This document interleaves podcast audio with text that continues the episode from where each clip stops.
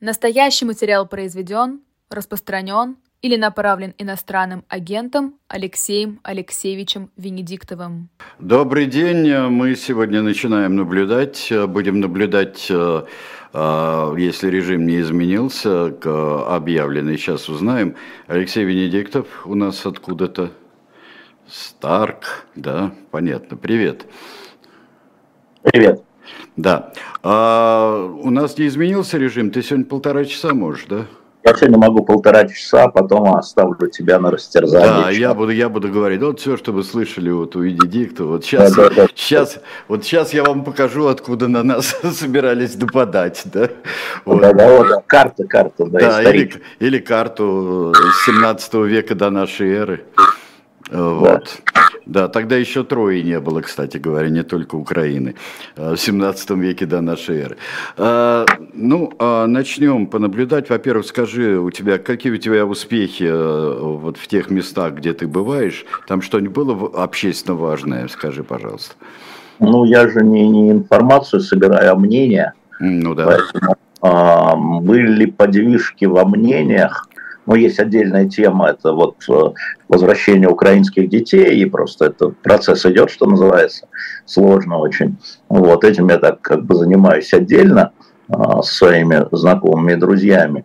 А, ну, какие-то подвижки там есть. А что касается восприятия, я уже говорил, по-моему, каким сейчас покажу еще раз, может быть, здесь новое. Вот на этой неделе, видно? Вау. Да, журнал «Экспресс». Вагнер а, против Запада. Да, да, совершенно верно. И тема вообще Пригожина, ну, в связи с его интервью, она на самом деле гораздо здесь более серьезно воспринимается, потому что, скажем, такой журнал, э, я бы сказал, научный, как «Конфликты», угу. да, а они обращают внимание на что? Рука над Африкой. А это Пригожин. Африка, да. А это... Да, да. И я, собственно говоря, да, ну еще можно взять журнал «История» отличается, Наемники. На история наемников до а, группы Вагнер. Да. До группы Вагнер. Это все это неделя. И, конечно, еще это еще один номер, но это уже в историю, как для нас. А Россия против остального мира – это Крымская война. Здесь. Крымская война 19 века.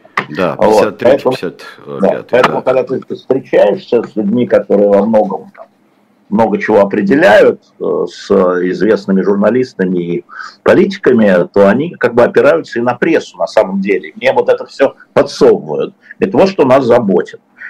Тут очень важно понимать, что то, что заботит э, политиков, политологов и журналистов, то отражается немедленно и в э, телевизионных программах, и в разного рода печатных изданиях. Здесь нет монополии государства, здесь нет вот в этом смысле цензуры – а, да, и поэтому ты понимаешь вот круг их интересов, на эту тему, собственно, разговариваем. Скажи мне, пожалуйста, у меня в связи с этим вопрос тебе есть. А, вопрос такой, недавно я видел на, на очень хорошей французской а, программе ЛСИ, я видел, они давали, воспроизводили уличный опрос, знают ли Пригожина. А, у молодежи спрашивали. Кто спрашивал, я не знаю, но вот а, тут интересное рассуждение. А, большинство сказ сказало, что никакого Пригожина а, не знают, а, политикой не интересуются.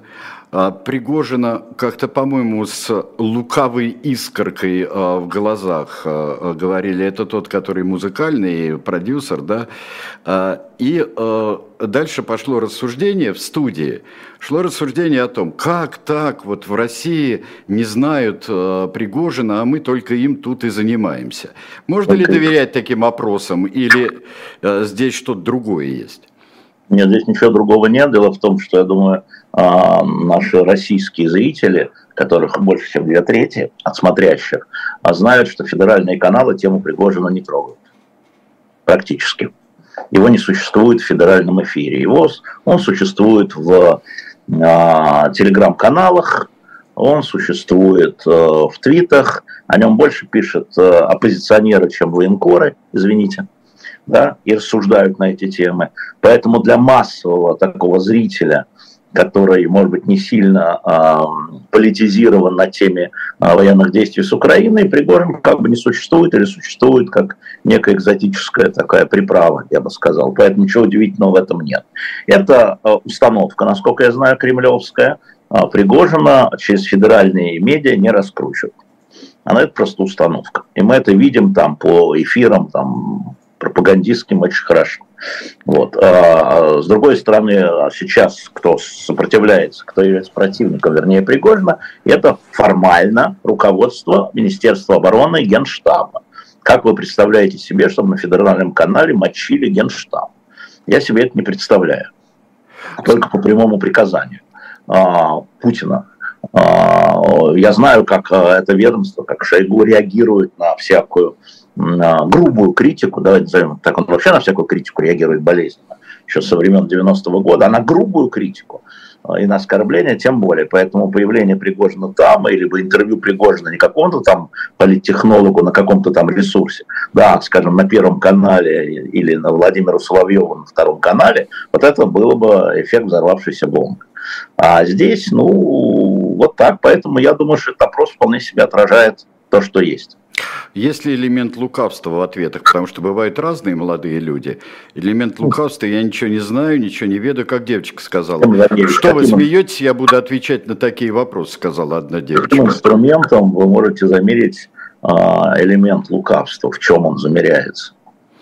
Понятно. Особенно у молодых людей по поводу Пригожина. По поводу Путина, да. А по поводу Пригожина, ну, извините. Скажи, пожалуйста, увольнение Константина Долгова – это э, действительно там все так, как рассказывают. Сначала прошло интервью большое, э, огромное, а потом его уволили по какому-то звонку. Константин Долгов не является журналистом, он политик, политтехнолог на обслуге администрации президента в фирме, которую возглавляет Алексей Гориславский, отпочковавшийся, или вернее на связи с администрацией президента. А, я думаю, что после этого интервью было требование Шойгу, даже если Долгов собирался уходить, но это не очень понял, ну и уволили. Ничего, Пригожин приберет в своей этот фан. Что, жалко что ли? Уволили, уволили. Это ничего не имеет, э, никак не связано со свободой слова.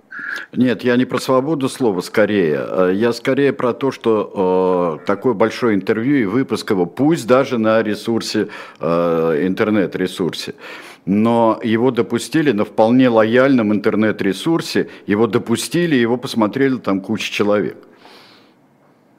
Смотрел. Вот, посмотрел. И только после этого они не, не могли просто не допустить. Или такой я задачи не, знаю, не стоит? Я не знаю, как устроены другие, скажем, пропагандистские редакции. Да, ясно. А, а, вот вопросы, по которым мы пойдем здесь. Э, пойдем здесь. Вот Сергей э, из Курской губернии, 47 лет ему, спрашивает, у России новые требования для мира с Украиной, э, не только не вступление в НАТО, но и не вступление в ЕС. Так это? Ну, а, а, Сергей, смотрите, вы, наверное, имеете в виду интервью, которое замминистра иностранных дел а, господин Галузин дал, по-моему, ТАССу, как бы формулируя рамочку к переговорам. Понятно, что эта рамочка завышенная, Понятно, что это, как сказать, крайняя да, рамочка, а, и там действительно появляется ЕС, чего раньше никто из российских официальных лиц а, запрет на вступление в ЕС для Украины а, не выносил, но все остальное, я думаю, во-первых, это переговорный процесс, да, это вот завышенный требования. Но все остальное, вот ровно в этой студии, где сидит Сергей Бунтман, я вам говорил, да, и про территорию, и про Крым отдельно, про территорию отдельно, про русский язык отдельно, а, про безопасность России отдельно, про НАТО отдельно, поэтому я думаю, что а, просто сейчас начинают завышать требования а, с тем, чтобы потом а, частично их отдавать, как это делается в переговорах. Замечу, это делает не политик, а замминистра иностранных дел, которым и предстоит министерству, естественно, вести переговоры. Скажи, пожалуйста, еще насчет требований выполнения, невыполнения. А, зерновая сделка и удобрение, и рассуждение Захаровой про голод в Африке. Ну, послушайте, сейчас зерновая сделка, а, отмечу я, что зерновая сделка – это требование ООН, потому что голод в Африке. И потому что нехватка зерна на рынке зерна реально существует. Еще раз повторяю, что это было с заходом ООН. И первое. Второе. Значит, вот 28-го, да, завтра. 28 сегодня, по-моему, нет? Завтра. А, завтра 28 ну понятно. 28-го а, второй тур президентских выборов в Турции.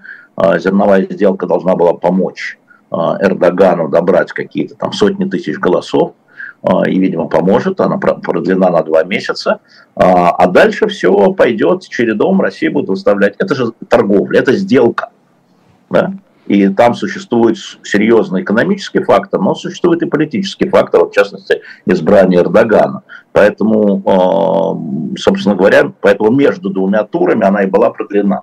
А с точки зрения Голда, ну это правда, э, эти, эти проблемы были, они были до э, начала военных действий с Украиной, вот, и они останутся после, и российское и украинское зерно играло в этом огромную роль. В условиях военных действий, блокады Черноморского побережья, ну, военные да, блокады, нужно было пробить эту блокаду с тем, чтобы зерно шло на рынке, чтобы оно поставлялось частично напрямую, частично на рынке перепродавалось. Ну вот мировой рынок зерна.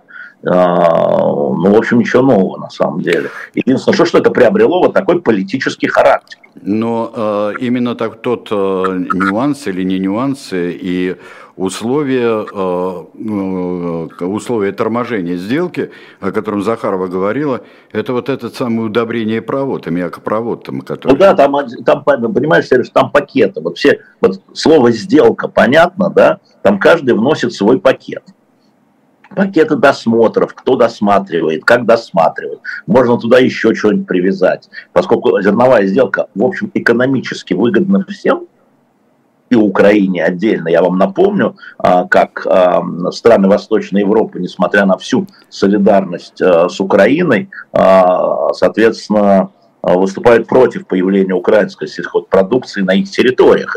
Они блокируют это, в том числе Польша, не только Венгрия. Да? То есть это вообще все сделка. Это вообще так устроен мир сделки да, мы не можем забрать все, давайте поторгуемся и обменяемся выгодами или невыгодами. Поэтому туда можно и аммиак присобачить. Что мы до, до военных действий знали про какую-то аммиачную трубу, что ли, которая в Одессу шла? Да нет, конечно. Да нет, конечно, не знали. А сейчас это приобретает вот другую тяжесть, это становится политическим характером. Носит политический характер. Здесь э, э, просят, я немножко так в разброс э, сделаю. Э, Михаил спрашивает, просит прокомментировать смерть Петра Кучеренко, замминистра науки и образования. Можно комментировать смерть, что это? Ну, если, э, если какие-то версии, потому что это очень обильно комментируется э, с версиями, там, сам не сам, э, э что это было, э, причем э, рассказы Ромы Супера, ну, Романа Супера, ну, извините. Не, э, я читаю фэнтези, но не создаю ее. Я не знаю. Что я знаю точно, что у него действительно было больное сердце. Это я знаю. Э, да, э, честно говоря, я тоже э, только, только об этом. И ведь это известный, нам известный человек э, Петр Кучеренко, и мы его знаем очень давно. Так, Здравствуйте, говорит Эдмон Адамян. Насколько вы считаете реальным сдвиг в правое русло после, после Путина? Ведь война многими расценивается как все против нас. А в какое русло я не расслышал? Правое. А, вот в правое русло. Вот правое или влево, я не понимаю тогда вопрос. А, поворот в правое русло в России, насколько я понимаю, Эдмон, в России вот именно правое русло такое, правое националистическое. Ну, ты а, об этом говорил, конечно, да. да. Да, ну смотрите, конечно, военные действия возбудили эти настроения и эм, как бы а, дали возможность этому течению развиваться в публичной сфере. Я вам напомню, что главным врагом своим а, до этого путинский режим считал отнюдь не Алексея Навального, а националистов. А, Путин об этом неоднократно говорил. Если вы возьмете все дела, связанные с политическими заявлениями, то увидите, что основные сидельцы, начиная там от Лимонова, да, это НБП, это были националисты. Потому что Путин абсолютно уверен, что именно национализм, любой там чеченский, русский, татарский, башкирский развалит Россию. Это он всегда говорил. Для него вот и ФСБ всегда вот этих националистических организаций, которые говорит, что вот наша нация главная, да, и вот все ради нашей нации, это неважно, повторяю, русская, не русская, вот они были основными врагами для Путина, врагами России. Это раз. Но война, военные действия, они э, сняли это, эти, видимо, путинские опасения, или вернее перевели их в другую русло, не в первое. А в первом русле это те, кто поганые, значит, сотрудничают с Западом. Хотя, если вы обратите внимание на вот эти диверсионные группы, которые работали на территории России со стороны Украины, то они состоят во многом из националистов российских. И просто по их биографиям обратите на это внимание. А, но тем не менее существует вот эта вот полулегальная история, а, которая теперь привела к тому, что это движение требует своего представительства во власти. Оно и есть во власти, конечно, многие военные, силовики всегда разделяли а, такие убеждения.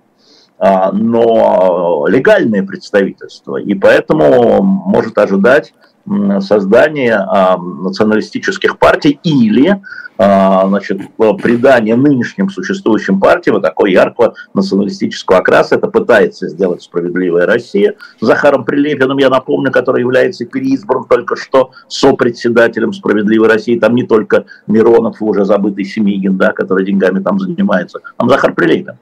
А, вот, поэтому вот я говорю о России сдвиги, в России сдвиги. В политике этот сдвиг уже произошел, потому что а, те военные действия, которые идут, та война, которая идет, она носит колониальный характер в данном случае. Я согласен, там, я не помню, кто это сказал, но вот она носит колониальный характер, соответственно, возбуждаются вот эти правые настроения. Поэтому сдвиг-то уже произошел, если отвечать, Эдмон, на ваш вопрос. И это движение, это не фотография, это кино. А все происходит и дальше, и дальше. Ну аж после Путина мы посмотрим, потому что во многом новая власть, новая команда, или старая команда, или команда, составленная из старой и новой команды, она столкнется с этими вызовами э, с колониальными и э, правонационалистическими движениями. И вопрос о придании им легитимности через парламенты, через избрание э, законодательных собраний, это будет стоять во главе угла. Я вам напомню такую историю. В свое время Дмитрий Рогозин в Москве на выборах, не помню уже куда, по Московскую городскую думу, а, значит, э, вел такую националистическую кампанию. И тогда, несмотря на то, что Рогозин лояльный из лояльных, а, его список сняли с выборов, не допустили до выбора. Тогда националистическая угроза представляла в глазах власти а, опасность больше, чем все остальное. Сейчас по-другому, но это не значит, что это не изменится. А скажи, пожалуйста, какой резон э, тогда, если мы говорим вот об этих группировках вполне националистических, которые составляют вот этот рейд в Белгородскую область, э, другие какие-то вещи, э, какой им резон тогда сражаться на стороне Украины? Или они не сражаются на стороне Украины, они за свое борются за что-то? Ну, а, во-первых, надо разделять э, понятие группировка и настроение. Это разные вещи.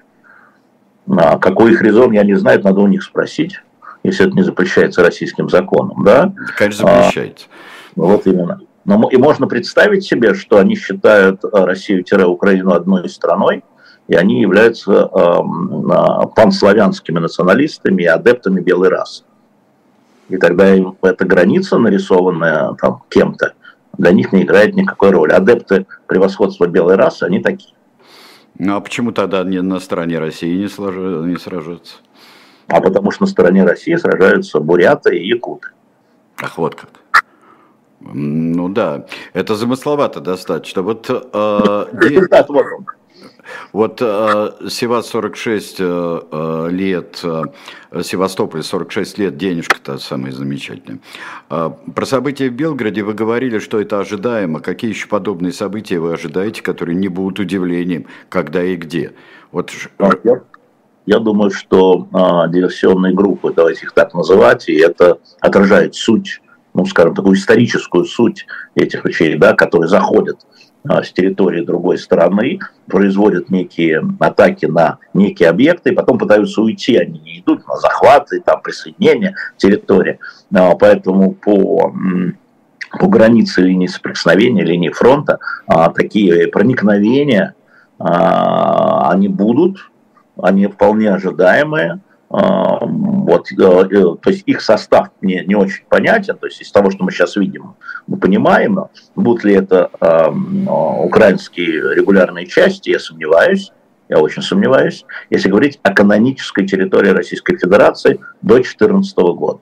А, значит, подобные же диверсионные группы, вероятно, могут возникнуть в Крыму, да, и вот, ну, вот такие какие-то вещи. Это не, вот, не то, что ожидаю, это не удивит. Может, их и не будет.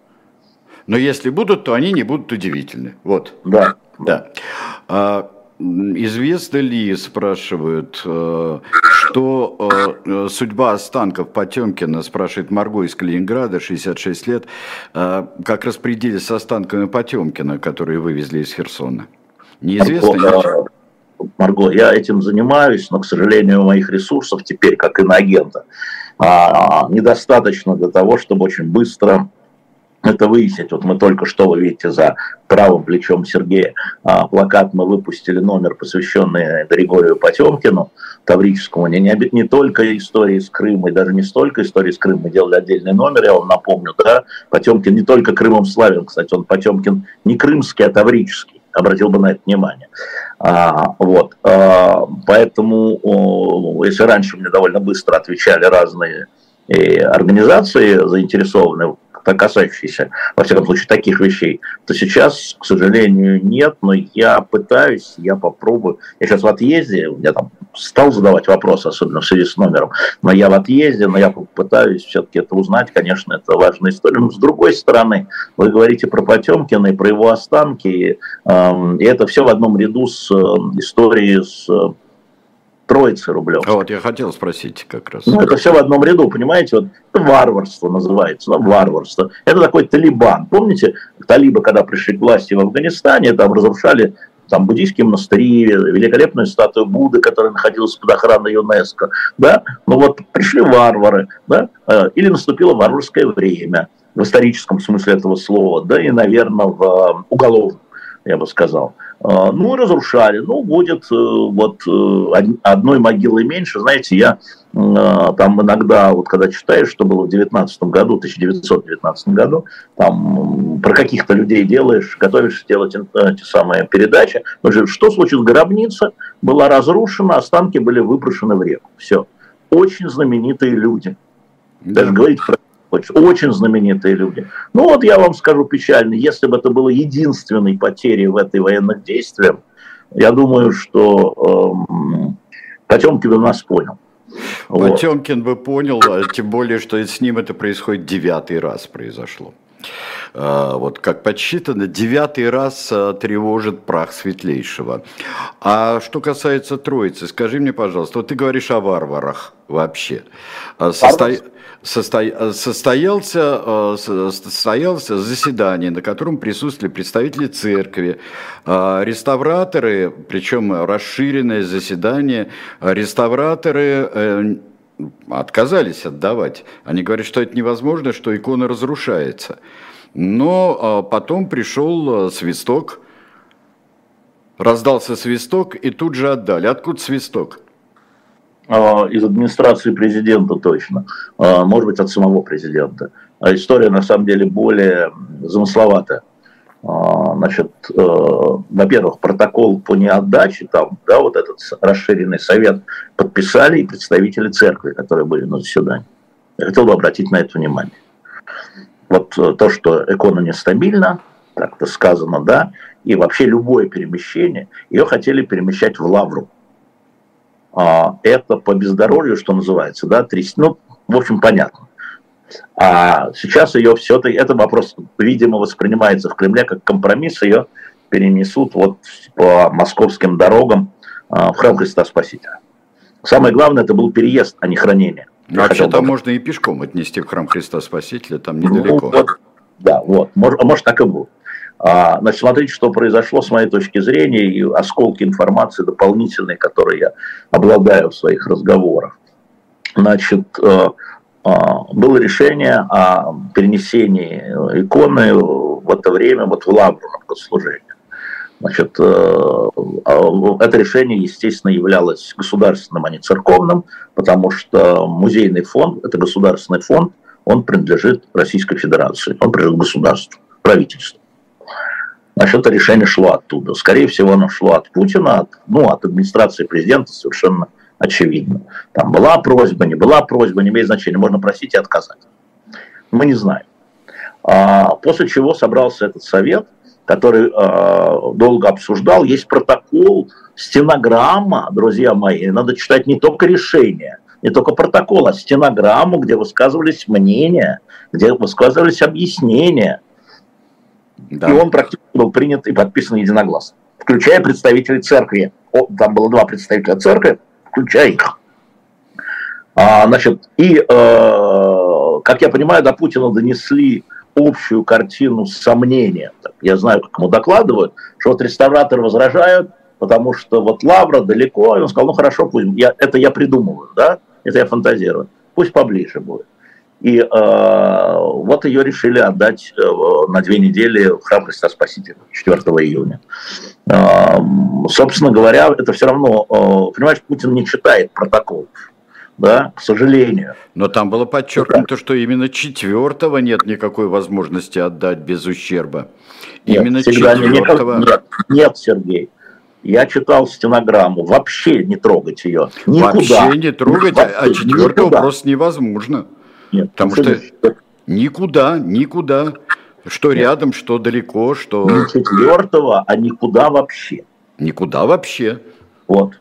Никуда вообще. Значит, это мнение реставраторов и руководства музея. Первый протокол подписала новый директор Третьяковки э, Проничева. Дочка генерала армии Проничева. Э, после чего, значит, видимо, распорядительный орган, не знаю, там, формально, как это делается, пока это делает Министерство культуры, э, говорит о передаче э, туда. Ну, посмотрим, до четвертого еще есть время. Может, еще что изменится. Я знаю, что э, ему должны, Путину должны доложить более полно сегодня-завтра. Ну, не сегодня-завтра, сегодня суббота, понедельник-вторник. Интересно будет эффект, э, конечно, если э, икону отправят хотя бы 4 числа в храм Христа Спасителя, там будет хвост и так далее, все это с необычайной помпой, а потом и, э, икона пропадет. Вот интересно, как вот это будет восприниматься. Или это всем пофиг сейчас? Ну, я думаю, что это будет восприниматься ровно так же, как останки Потемкина. Как перемещение останков Потемкина.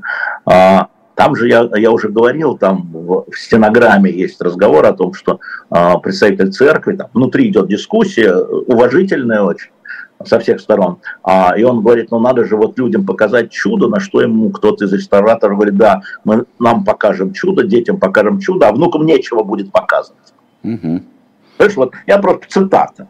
Это очень важная история на самом деле, но а, с другой стороны, да, это будет, возможно, это будет еще одна утрата. В 20 веке, в 21 веке таких культурных утрат было очень много. Угу. Варварство. Абсолютное варварство, потому что как э, ссылаться на то, что в разные века и в разных войнах и катастрофах э, были потери, и оправдывать этим как-то свое э, невежество и свое варварство, мне кажется, это отвратительно просто. Отвратительно. Ну вот э, так везет так. Господи, Прошу рассказать вас о срочном заседании Бильдербергского клуба в Лиссабоне 18-21, где Андрей Колесников был участником. Я не уверен, что он был участником, он не член Бильдербергского клуба. А действительно было заседание а, этого клуба. Это такая обычная вещь, где люди, которые принимают решения во многом, и бизнесмены, но и политики, а, в частности, генсек НАТО рассказывал там о а, перспективах вступления Украины в НАТО. Ну и, и а чего вам рассказать? Чего вам такое, чего вы такое не знаете? А это все там? те же самые темы. Но это все те же самые, ну что, кто там? Ну погуглите, ребята, но, но есть э, большая ну, что статья. Важное, что-нибудь важное было, вот принципиально, что, например... Важно, конечно, важно, что люди с разными взглядами на конфликты, там встречаются и разговаривают друг с другом. Что может быть важнее диалога? Ничего. Значит, они обмениваются мнениями, они учитывают мнения друг друга, они там не принимают решений. Они не принимают решений. Но они слушают друг друга, на интерес, интерес, как интерес. А я про это не думал. Вот что там происходит. Так же, как в Давосе. Вот это самое важное. Но там нет решений, протоколов, голосований, там этого нет. Важен обмен. Важен обмен мнениями, важен... Всегда важен. И констатация этих мнений тоже. А, мы, извините, мы уже достаточно давно должны сделать были перерыв, а, и сейчас через несколько секунд мы еще книжку представим и расскажем кое-что про наши книжные журнальные дела, а потом продолжим.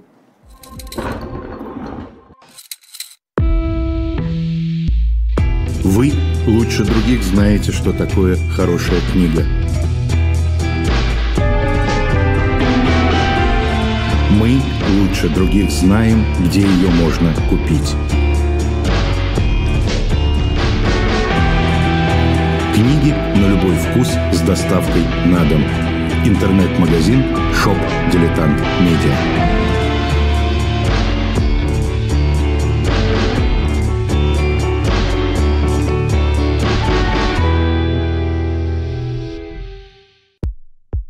У нас есть парадоксальная ситуация. Это непросто, потому что останется в истории. Ну, Владимир Борисович, вы прям как ребенок. У вас есть лучшие средства обороны? Нету.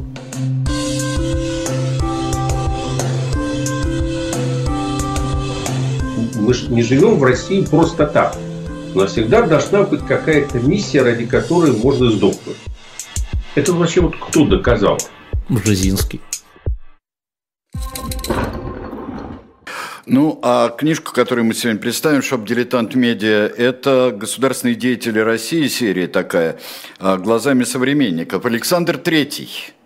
Александр Третий. Очень интересно, глазами современникам а, мы знаем, вот как раз мы много с вами говорили, как а, повезло, например, Николаю Первому с современниками, потому что там такие блестящие рассказы о нем, не всегда соответствующие действительности, но просто блестящие. В эпоху Александра Третьего было очень неплохо совсем неплохо. Чем ближе к нам, тем больше рассказов. Но в них стоит разбираться, и потому книжка с печатью от эхо.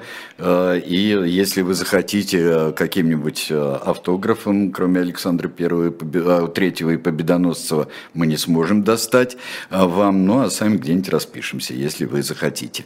Итак, книжка «Shop Diletant Media» с печатью от эхо и «История власти от Петра Первого до Николая Второго». Это серия, и глазами современников предстает у нас э, Александр Третий. Э, журнал, о котором мы говорили, вышел о Потемкине, не только о Потемкине.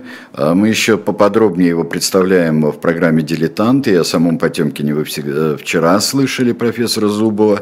В целом журнал очень интересный, там много материалов, которые, собственно, не касаются Потемкина. При этом он очень цельный, очень цельный. Я его с огромным интересом читаю и пролистал весь и дочитываю Э, сейчас. Кроме того, Алексей Алексеевич, скажи мне, пожалуйста, продолжается ли э, предзаказ, на, еще продолжается, да?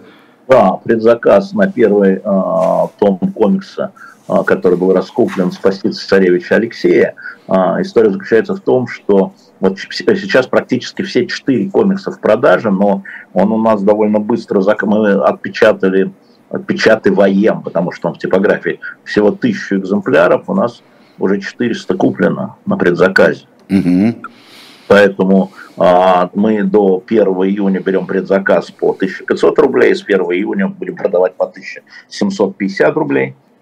А, вот, и тогда у вас будут все четыре комикса, и на выходе пятый, если вы коллекцию собираете, это «Спасти принца Фестауэра», мы даже еще не очень хорошо понимаем а, ни цену, ни объем, потому что бумага дорогая, но в любом случае первый наш вот первый ударный наш комикс, который был раскуплен, повторяю, «Спасти царевича Альтея», сейчас на shop.diletant медиа, он стоит на предзаказе. Еще одну книгу я хочу сказать. Я просто рекомендую, потом мы больше допечатывать не будем, это всегда большие сейчас риски, это э, стоит дорого. А, значит, одна книга, мы вернули ее по вашей просьбе «Жизнь в средневековом замке». О, да, вчера я ее с удовольствием представлял, да, отличная книга. Она еще есть, а, потому что я увидел, что издательство допечатало. А, ну, помните такая любимая серия «Повседневная жизнь». Ты читаешь и думаешь, блин, так мы же так и живем сейчас. Ну да. Это очень хороший подарок. Меня спрашивают очень часто, что детям почитать по средневековью, подарить и почитать. Вот это, подросткам вот и, ну, себе тоже как подростку обязательно, вот это, как люди вот бытово жили в средневековом замке, что ели, во что одевались, как любились, свадьбы, похороны, строительство, эм, гербы, все вот это. Это очень хорошая книга, она дешевая, заходите на Мне в свое время очень хорошо объясняли, Алеш, про повседневную жизнь, вот когда про замки. Вот представь себе Петербургский двор, да, Ленинградский тогда говорили, Ленинградский двор колодец, но а, представь себе еще, что там а, посередине этого двора действительно колодец. Это единственный источник воды вот именно для, для всего вот этого дома, для всего того, что окружает. Вот. Я вчера ходил по Клюнийскому монастырю, Клюни. А, вот. это музей Клюни, да? Сейчас это музей, а ну, тогда да. это был монастырь, ну, как ты знаешь. Он тоже строился как замок, как оборонительный. Я как раз, когда увидел, что эту книгу а, значит, нашему распорядителю Альбине удалось из издательства выцарапать, потому что она очень быстро у нас разошлась, да. 50 экземпляров, по-моему, выцарапала. А вот я рекомендую на shop.diletant.media вот эти книги зайти посмотреть. Там еще есть одна книга Скотта Ридера «Гонка разоружения» называется. А, Скотт Ридер был участником переговоров по договору о ракетах малой и средней дальности. Помнишь, я рассказывал тебе историю, когда у меня была передача по этим ракетам, а был у меня тут, не помню кто, вдруг звонит Горбачев. У меня звонок, да, референты говорят, у вас Горбачев. Он берет трубку. Он говорит, Леша, говорит президент, ты ни хрена не понимаешь в ракетах малой и средней дальности. Типа там, приезжай, я тебе объясню. И я поехал, мне прочитал лекцию. Вот Скотт Ридер – это взгляд с американской стороны, таких ястребов. Угу. Не надо. Ну, эта книга тоже стоит на shop.diletant.media. Ну и предзаказ комикс, я просто, он просто закончится. И потом говорит, ах, что подарить? Вы пятый номер, а у вас первого нет. Ну, второй, третий, четвертый еще есть. Обидно. Будет обидно. Обидно будет, да. Да. А, возвращаемся к нашим актуальным темам. А, и э, Дмитрий из Москвы, ему 42 года, спрашивает, а, переговоры Си с среднеазиатскими руководителями, это важно? Важно. Это, смотрите, там складывается такой блок, это очень беспокоит здесь, в Европе. Значит, там складывается два блока. В Тихоокеанском регионе складывается блок это Тихоокеанский регион, чтобы вы понимали Китай. Значит, складывается блок Аурус, ну, Аурус, хорошо я сказал, а, значит, Австралия, Великобритания, США. Да? Военный блок, и даже самый большой конфликт был по поводу того, что американцы приняли решение а, передать под, австрали... под австралийское командование подводные лодки с ядерными боезарядами, расширение. И э, если вы помните, начиная с 2020 года, э, российский МИД только про это и говорил. И Патрушев говорил, то есть никакой Украины не было, было вот это. И одновременно с этим Китай начинает подтягивать к себе э, для полной уверенности в своем западном направлении, подтягивать среднеазиатские э, республики, ну, покупая их, это неправильно, предоставляя им различные льготы, заключая различные союзы, и просто втягивая в свою орбиту.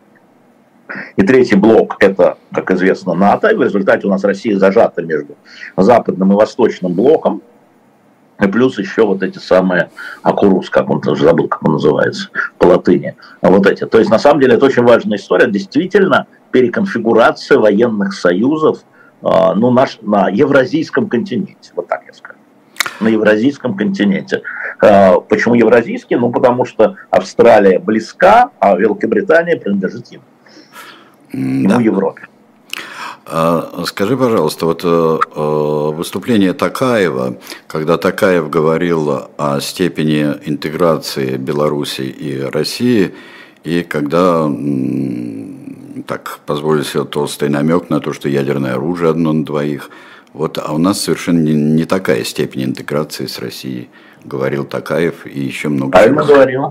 Но ведь принято решение, и это решение, я хотел бы обратить ваше внимание, а вот на этих днях случается это перемещение а, ядерных зарядов на территории Беларуси.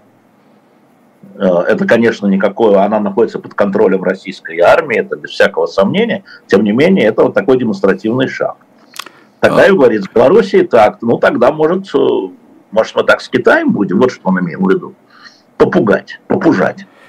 Ну вот э, э, здесь, да, перемещено. Что это дает э, России, Белоруссии? Что обозначает этот ход, если он символический или какой-то в этом роде? Владимир Владимирович очень любит э, две, две вещи.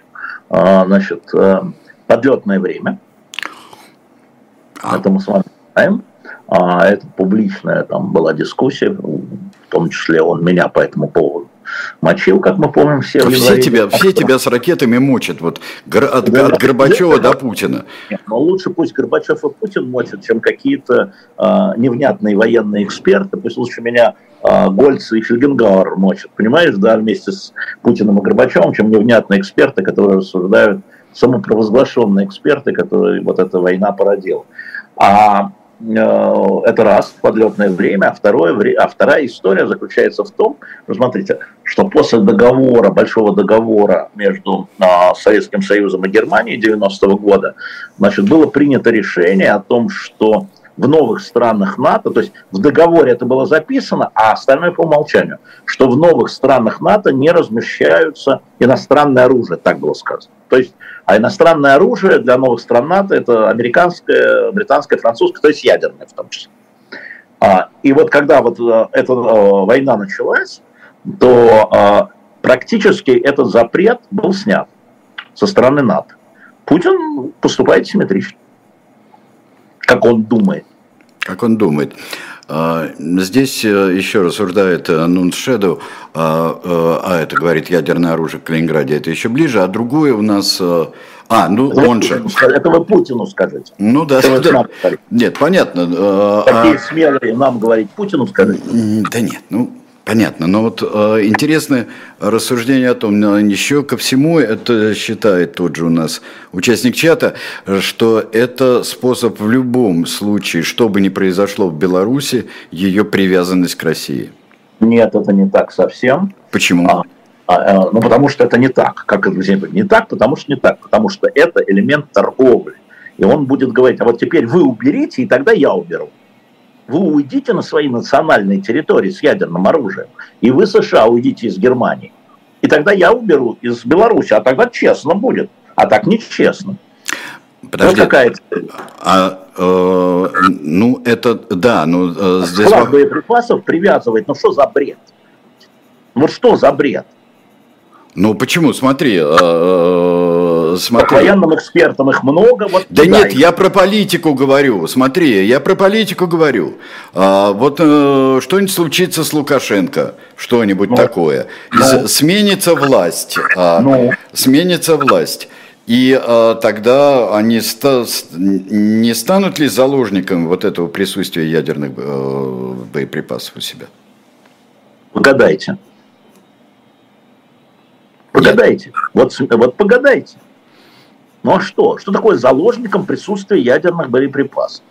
Что вы считаете, что Беларусь может стать э, целью удара натовских войск, потому что там ядерные боеприпасы, что ли? Что такое заложник? Заложник, э, заложник то, что им никак не, не ну скажем, попросту говоря, не отделаться от России.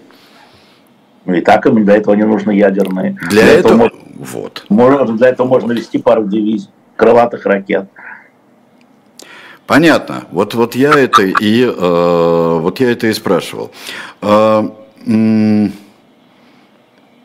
так, да, э, здесь э, просят все-таки прокомментировать э, соглашение. Вот соглашение Армения-Азербайджан, это э, здесь роль России и вообще что это означает, это, эти соглашения? Понятно, Возможно. что это означает, да это означает, что стороны движутся к прекращению военных действий. Да? Это опять сделка. Да, и здесь э, сейчас, если на первом месте раньше стояла точка территориальная, то так же, как в украинском конфликте, в российско-украинской войне, а, значит, вопрос не в территории. В данном случае это вопрос в безопасности населения Карабаха. Вот сейчас вынырнула другая проблема, что да, весь мир признает Карабах частью Азербайджана. Напомню, что Армения не признавала никогда Карабах не частью Армении, имеет армянское государство, да, не самостоятельно, да, значит, часть Азербайджана. Но это тут же и немедленно повлекло за собой довольно тяжелые последствия. Потому что, например, если внимательно и лупу смотреть, что происходит в Лачинском коридоре, вот этот пост, который стоит азербайджанский, а, в 20 метрах от российского, то в Карабах сейчас спускают жителей Карабаха только с азербайджанскими паспортами. Вне зависимости от национальности.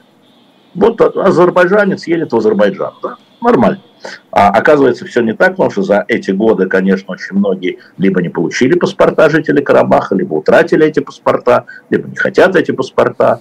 А, и, это, и вот когда я говорю о безопасности, я говорю прежде всего о людях, а не о земле. А, это раз. Вторая история – это а, безопасность культурная, да, это сохранение кладбищ, памятников, монастырей, все, что традиционно а, присутствует на земле Карабаха. То есть вот эта взаимная как бы договоренность заявить о территориальной целостности теперь требует огромной работы вот по каждому из этих пунктов, которые я обозначил еще как крупно. Есть мелкие, есть конкретные села, есть конкретные беженцы, которые бежали, которые сейчас захотят возвращаться или не захотят возвращаться или не захотят возвращаться. Есть полемика, э, ну, чтобы было понятно, э, посмотрите на стенограмму заседания вот этого Евразеса, где была полемика между э, Пашиняном и Алиевым, публичная, когда один говорит, что значит, никакого другого коридора, возник вопрос о Зангизурском коридоре, и, значит, никакого другого коридора в соглашении, вот в меморандуме нет, кроме Лачинского. Но хорошо, говорит Путин, пусть не коридор, а дорога. Нет, никакой дороги нет. Понимаете, это вот кажется, что это ха-ха-ха. Это совсем не ха-ха-ха. Это жизнь людей. Вот конкретных людей. Не Алиева, которому хорошо в Баку, ни Пашиняна, которому хорошо в Ереване, ни Путина, которому хорошо в Москве, хорошо в смысле, ну понятно в каком смысле, да? Это жизнь там людей. Поэтому, э, ну то, что они хотя бы договорились о территориальной целостности, потому что мы отсюда не видим, но в последние месяцы э, возникла история, при которой казалось, что Азербайджан претендует уже на территорию, на часть территории Армянской республики, то есть государство Армении, международно признанной границы. Но сейчас вот этот вопрос как бы вот этим заявлением снимается. Но это да. те же самые повышенные требования, как ты э, Ну, конечно, говоришь. нет, но любой, любые переговоры, ну, Сережа, любые переговоры это всегда задел на повышенные требования. Но все, сейчас это заявление в присутствии массы людей, это все может перемениться. Знаешь, у нас любят рассуждать, а вот Лукашенко уйдет и будет вот, а вот Алиев уйдет и будет вот так вот, а вот Пашинян уйдет и будет вот так. Вот на сегодняшний день да, попытка а, рамки, обозначить рамки, еще картина не, не видна. Но рамки уже сбивают, вот за эти рамки выхода нет. Вот, вот мне кажется, что вот это важно. Я хочу... Вот по рамке не должно да. быть выхода. А внутри начинается новое противостояние, новое, более глубокое, более серьезное, я бы сказал, серьезное по трудности э, решения. Все эти коридоры, дороги, ущелья, да, вот слово найдите правильно. У меня, у меня вопрос э, тогда, рамки, картина, да, но еще вопрос о гвозде. Потому что гвоздь, на котором должны висеть такие вот картины соглашений, это контроль. Это контроль, чтобы это все не рухнуло. Кто будет контролировать? Какая страна? Россия возьмется это, делать? Это внутри, а, это внутри рамки. Это внутри рамки, это будет договор между, во-первых, еще работает Минская группа. Это официально поддержано Советом Безопасности ООН. То есть, если говорить о формальности, да, это Минская группа, в которой участвует и Россия тоже. Вот. А, вторая история заключается в том, что это вообще все менеджирует секретариат э, Генсека ООН. Третья история – это отдельный интерес, когда проснулись Соединенные Штаты нынешние. Но я хотел бы вам сказать, что если в Соединенных Штатах сменится администрация, э, это, возможно, и сменится политика. Потому что новая администрация, если это Трамп или Десантис, это смена политики смена приоритетов. Да? Вот можно опять будет забыть про Карабануева, не, не, не до того у нас Венесуэла под боком. Вот, а, это довольно изоляционистское движение внутри американцев. Почему мы все время говорим про 24 год, который просто, ну, скажет Трамп, ну, не обращаем внимания. Ну, не обращаем внимания. А сейчас обращают, что ли, внимание? Да, Блинкин, конечно, собирает, созванивает, конечно, сейчас обращает. И это буквально в течение года мы видим, как активизировалась американская администрация на карабахском, ну, на армяно-азербайджанском направлении. Конечно. Особенно с учетом того, когда там активно влезла Турция. Это тоже надо понимать. Это все непросто, это все раз-два, сабли не работает все пытаются решить сабли, не работает. Оно просто не работает. И в этом смысле э, в украинском досье то же самое. Сейчас что-нибудь решим быстро раз-два, а потом, как правильно сказал Дмитрий Анатольевич Медведев, через три года все начнется опять. Но, Сабли а, не работает. Но в 2020 году Азербайджан лишь э, решал саблей. А чем? Ну, саблей. И саблей. не работал. Ну, конечно. Ну и добился, добился уймы всего. А в 92 году Армения решала саблей, а потом, а потом, были дог... а, потом, а, потом были, а потом были договоренности. А потом да. были договоренности. Потом был 94 я год. Не, я не специалист в этом, я тебе говорю свое впечатление. Конфликт не урегулировался. Когда он решается саблей, а не договоренностями, которые признают все страны, все стороны. Все стороны. Нерешаемо. Просто нерешаемо вопрос о сделке, о, о том, что, как, чего, зачем и почему, это вопрос внутри картины. Поэтому это только начало. Если кто-то думает, что это конец конфликта, нет. И договоренности это тоже не всегда конец конфликта. Ну да, как это, как это было в 93-94 году. Поэтому договоренности должны признать все стороны могут признать, а могут потом и отказаться. Поэтому я говорю да. о контроле. Поэтому я и говорю о все-таки... Другого кон... контроля, кроме Совбеза, мир пока не придумал. Ну да, Совбез это еще та организация, ну да. Да есть, а другой нет. Я понимаю, да. А, почему, э, вот, э, почему такое вот э, оживление вызвало, вызывает вообще Wall Street Journal? Потому что о каждой вещи, которую печатает Wall Street Journal, тут же начинают предупреждать и начинают вестись разговоры, а вы совсем не любите Эвана Гершковича, если вы продолжаете говорить всякие гадости о России и ее политике. Вот а Wall Street Journal это... Потому что Эван Гершкович а, является э, обменным, с моей точки зрения, обменным фондом, и нужно повысить ему цену. И э, анонимные источники, э, которые очень похожи по риторике на Марию Захарову, э, вот, они повышают цену. Ну как? Э, поэтому Wall Street Journal сидел бы корреспондент Вашингтон-Пост, это было бы обращено в сторону Вашингтон-Пост. Ну как, вот так. То есть это все-таки торговля, а не, а не вечный заложник. Что такое вечный заложник? Ну, вечный. Вот Буд был, Буд был вечным заложником. Сколько сидел Буд в американской тюрьме? Что поменяли? Что вечный заложник? Вечный заложник, э, вечный э, на время э, специальной военной операции, так скажем. А сколько она будет идти? Я знаю. Ну так что тогда? Значит, когда будет набран пакет, я думаю, что его поменяют. И его тоже. Когда будет набран пакет, достаточно, еще раз говорю, когда обменивали Бута на Грайнер, сначала список был длинный, но потом что-то не устраивало американцев, что-то не устраивало российскую сторону. Здесь эти люди пропадали, там они добавлялись, да, и в результате получился один на один практически, ну, два на один. Потом любой обмен, вот, Сереж, любой обмен, это настолько деликатная фарфоровая штука, которая там может в руках вот, ну, вот, сломаться любую секунду. Вот когда сейчас говорит, опять меняли 105 э, э, украинских бойцов на, на, на, в том числе на трех летчиков, насколько я понимаю. А это же чрезвычайно сложная штука, чрезвычайно сложные переговоры. Каждый, каждый обменяемый имеет свой вес. И более того, могу сказать, что вот этот последний обмен, его делала ВЧК «Вагнер», а не Министерство обороны своих выручали. Понимаете, да?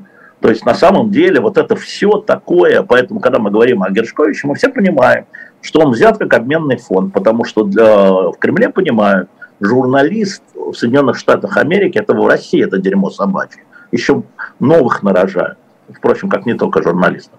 А в Америке журналист, да, это э, особенно Wall Street Journal, особенно таких э, медиа, как Wall Street Journal, это вот э, фигура э, покруче, чем сенатор. Сенатор потом не переизберется, а журналист останется. Поэтому понимали, что усиливают вес, да, да. Поэтому Wall Street Journal вот еще подталкивает их, ребята, заодно. Вообще молчите пока. А то вообще не отдадим. Так, у нас не унимается синяя борода, а, но все-таки а, такая дата, 49 лет, а вот Киссинджеру 100. А, как понимать его нынешние, нынешние изменения НАТО и Украине? Он, он что, переобулся вот в преддверии Вы вообще понимаете, юбилея? что Киссинджер – это человек, который внимательно следит за тем, что можно реально сделать. Он всегда был такой, да, а не за тем, что он однажды сказал, и потом вцепился на этом повис когда уже страна изменилась, люди изменились, другие пришли, а он будет стоять на своем, другие государства возникнут, а он будет стоять на своем. Этим он отличается от говорящих. Да? Он видит реальную ситуацию. Я не говорю, что я с ним говорю, он видит изменяющую ситуацию, и вот в этой ситуации, ну вот мы играем по-другому. Я читал, э, я читал его стенограммы разговора с э, послом э, советским в США Добрыниным, запись их разговоров, он, конечно, он, конечно, крученый. Он менял позицию в ходе этого разговора. То есть он говорил, хорошо, я, я хорошо, хорошо, мы, давай вот это мы запишем. Ладно, я не очень согласен, но я убер, буду убеждать президента Никсона, что вот это будет хорошо. Не очень согласен, но хорошо. Вот это, это и есть сделки, это и есть политика. Понимаете, а не упрямое стояние на периоде, когда уже кругом уже леса нет, одно поле, а вы все количество древесины подсчитываете. А уже лес вырублен. В этом Киссинджер. А, и э, он действительно считал, э, что тогда считал, в семнадцатом году считал, э, и до этого в девятом, что представительство Э, что то, что Украину ну, пригласили, как придвинули к НАТО, скажем по-другому, придвинули к НАТО, это вполне а, вызовет агрессию России. Вызвало. Вызвало. Теперь, говорит он, поскольку она уже состоялась, для безопасности Европы, чтобы это не снова было вызвано, ее надо принимать НАТО. Вот он изменилась ситуация, он так и посчитал, что тут переобулся. Но вы меня извините, когда вы идете в сандалях, а потом вам войти в болото, вы переобуваетесь переубываетесь. Реал-политик, Генри Киссинджер, сто лет. Генри, привет, я тебя поздравляю. Еще два раза по сто. Приму сегодня два раза по сто. Это хорошо, тем, тем временем а, на, наступил новый час, и у нас еще есть 28 минут с Алексеем Алексеевичем, и потом мы с вами продолжим нашу дискуссию. Я уже здесь вижу пищу для себя. И уже парю над этой пищей. Э, а который... могу сейчас пойти, ты можешь уже не, не, не, не, не, не, не, не, не, не, не, не, не, не, нет, нет, нет. А вас, Венедиктов, я попрошу остаться, да. Вот. А, так что вот так. Я хотел спросить, все-таки, если мы сейчас, мы сейчас думаем о том, что означают эти рейды в Белгородскую, в Белгородскую область, вот что в них показать-то? Я говорю сейчас не о русских корпусах, не об этих самых легионерах. Что это проверка чего? Это что прощупывают все-таки? Оборону что ли или что? Как это? Ничего не прощупывается. А, идут военные действия. Есть диверсионные группы, которые выполняют свою работу, как они ее понимают. Что прощупывать, что гадать? Приходит там от 80 человек максимум, то же цифру, которую я встречал, да, приходит на, в область, где стоит там 27-тысячная группировка, предположим. Ну, слушайте, ну, что диверс-группа? Слушайте, когда летают спутники, когда американцы делятся а, с украинской стороной а, всем, что у них есть, они делятся, они это не скрывают. Когда они видят а, военно-полевые кухни, все – и объемы котлов, что там прощупывать? Прощупывать, как техника проходит эти самые а, Пожалуйста, к военным зубки экспертам. и Не так мне, далее. Не ко мне, к военным экспертам. Это к военным экспертам, хорошо. А, Здесь был, был вопрос, почему, тоже к военным экспертам, почему задерживается контрнаступление ВСУ? Военным экспертам. Да. А на самом деле, на самом, на самом деле, из того, что мы видим из политических, что такое содержится, были сроки объявлены. Я нет, прис- никто ничего не обещал, по-моему.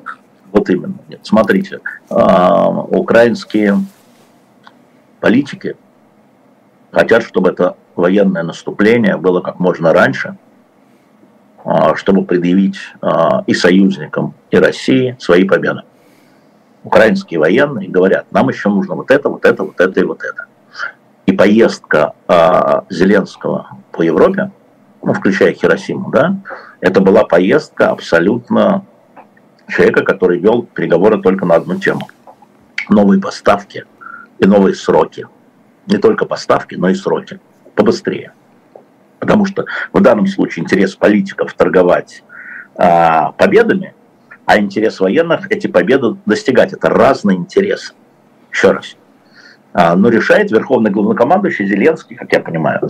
Поэтому сейчас история заключается в том, что его военные убедили, что им не хватает а, чего-то там для, а, для чего? Какая цель контрнаступления? А где оно будет? И это к военным, и точно не ко мне. Но им не хватает чего-то там. Вот поэтому и задерживается в более широком смысле, отвечаю на ваш вопрос. Я не уверен, что все военные до конца знают, э, где, как, зачем, когда состоится. А, Вот э, интересно, вот из Киева э, 47-летний э, историк истории. А, Пакт э, Молотова-Риббентропа имеет какое-то отношение к нынешним границам Украины. А, а мне, подожди секунду, я до конца дочитаю. А, Соглашение Сикорского-Майского, которое было после этого в 1941 году. В июле, в июле месяце, если я не ошибаюсь, Да. если не раньше. Оно сильно изменило ситуацию, нет? А потом оно было дезавуировано, когда а, правительство Сикорского не было признано. Слушайте, а, я просто вам говорю, что вот эта история бессмысленно искать точку границ. Какую? Седьмого века? До нашей эры? Какую точку искать? Вот что вы обсуждаете? Вот что вы обсуждаете? Вы обсуждаете а, а, пакт Молотова-Риббентропа, соглашение между Советским Союзом и гитлеровской Германией, дало Украине нынешние какие-то земли? Дало. И что? Много чего дало. И такой пакт дал, и секой пакт дал, и 91 год дал. А где был Таганрог, да? Ну, дало. Дальше что? Не Это надо истории делать вот таких вот, я бы сказал, практических выводов. Из какой точки истории, говорю все время, из какой точки, с какой? Почему вы выбрали эту точку, а не эту точку? Почему Путин говорит о карте 17 века и не говорит о карте там, 5 века? потому что ему Зоркин не показывал ее. Он о ней не знает. А скажи, пожалуйста, вообще, что это было такое? Что это было? Это а, очень абсолютно пропагандистская история. А Путин говорит, я всегда говорил, что никакой Украины до решения Ленина не было. Ну, что Владимир Ха-ха-ха, говорит наш э, необразованный, естественно, включая туда себя, не обо- смотри, статью Богомолова, а, необразованный народ. Ну, что, Владимир Владимирович, ну, что вы говорите? Ах, вы мне не верите, говорит Владимир Владимирович? А вот вам документ, который аж 17 века, да еще французами сделанный, да еще принес председатель Конституционного суда. Ну, другое дело же, есть документ. Говорят люди, которые не очень знают, есть документ 17 века, написанный французами. Не мной же, не Путиным написанный, и даже не царем Алексеем Михайловичем, французами. Этому народ верит, конечно. Но документ же, правда, он же не подделанная карта. Не подделанная. Это абсолютно пропагандистский ход а, для усиления позиции, что никакой Украины до там, 19 века не было. Да, объяснение Украины вот в современном понимании не было. Было там, как что они там говорят, Казацкое поле, я не помню, что они там говорили. Можно посмотреть по стенограмме на Кремлин.ру. Не Вот. знаю, что они говорили, а- Это а для написано этого. там Украина, казацкая страна. Для Казацкая. этого, Да. для этого, это ты спросил, для чего это? Да, для чего это? Показали, для этого. А, Зорь... а скажи мне, пожалуйста, а, а Зорькин тут какую роль? И кушать подано, что ли, исполняет? Наоборот, пришел великий шаман, мудрец, а. который в политике и принес документ, найденный случайно в архивах Конституционного суда, видимо, тоже 17 века. Видимо, в 17 веке тот Конституционный суд, значит, он при Алексее Михайловиче эту карту, значит, туда копию. А, по-моему, она стоит там порядка 20 тысяч рублей изготовить такую копию. Вот. Но действительно карта подлинная, да? Еще раз, для чего? Для того, чтобы вот этот странный тезис никакого, никаких наших соседей не было, подтвердить чужеземным документом. Вот для того. И подтвердил, как смог. Ну да, ну комедия какая-то. Это, это для тебя комедия. А для кого? Для тебя. А для людей, которые вот, когда действительно, там раньше что-то говорил, ну как странно, мы всю жизнь говорили украинцы, украинцы. документ, документ, ну да, э, да, ну, людей э, можно водить за нос. А вот ты здесь да, упомянул... Надо водить за нос убедительно. Вот ты... Что, они воспринимают как убедительность. Не то, что ты воспринимаешь, то, что они воспринимают как убедительность. Вот смотри. А, Тем хуже для них. Это уже совсем другой вопрос. Угу. Вообще жизнь это хуже для всех, потому что все кончится смертью. Хуже, не надо жить. Значит, а, был опрос. Russian Field сделал опрос – по качествам, которые вы любите в Путине, которые вы не любите в Путине. Это за 300 дней до президентских выборов следующих. Ну. Там была строчка. Найдите на сайт, заходите. Там была строчка. Мне все нравится в Путине, мне ничего не нравится в Путине. Там последняя строчка. Там люди выбирали, там открытый опрос. Значит, мне все нравится в Путине 22%, мне ничего не нравится в Путине 14%. От тех, кому нравится, от тех, кому не нравится. Понимаешь, там, честность, справедливость, мягкость, ну вот, вот разные. И вот и последняя строчка была все в, одной столбик, в одном столбике, а в другом ничего. Вот 22 и 14. То есть 60 на 40. Вот для этих 60 ну да. закрепление, это же ты знаешь, что в школьном уроке какая главная, Сережа, часть урока? Закрепление, закрепление материала, закрепление материала, Алексей Алексеевич. Закрепление. Да. Закрепление. Услышали, не про материал речь, а про закрепление. А, хорошо, закрепление, да. Да, вот. Это вот не этого, Закреп... это? Вот этого. Закрепление это неприятная желудочная ситуация, на самом деле, образуется. А ты, упом... ты упомянула а, Константина Богомолова. А, да. Что... а вот это что такое вообще его это, это документ? Я, Тру... Какой это троллинг? Ну что я, ты? Я э, Константина Богомолова знаю и с ним общался.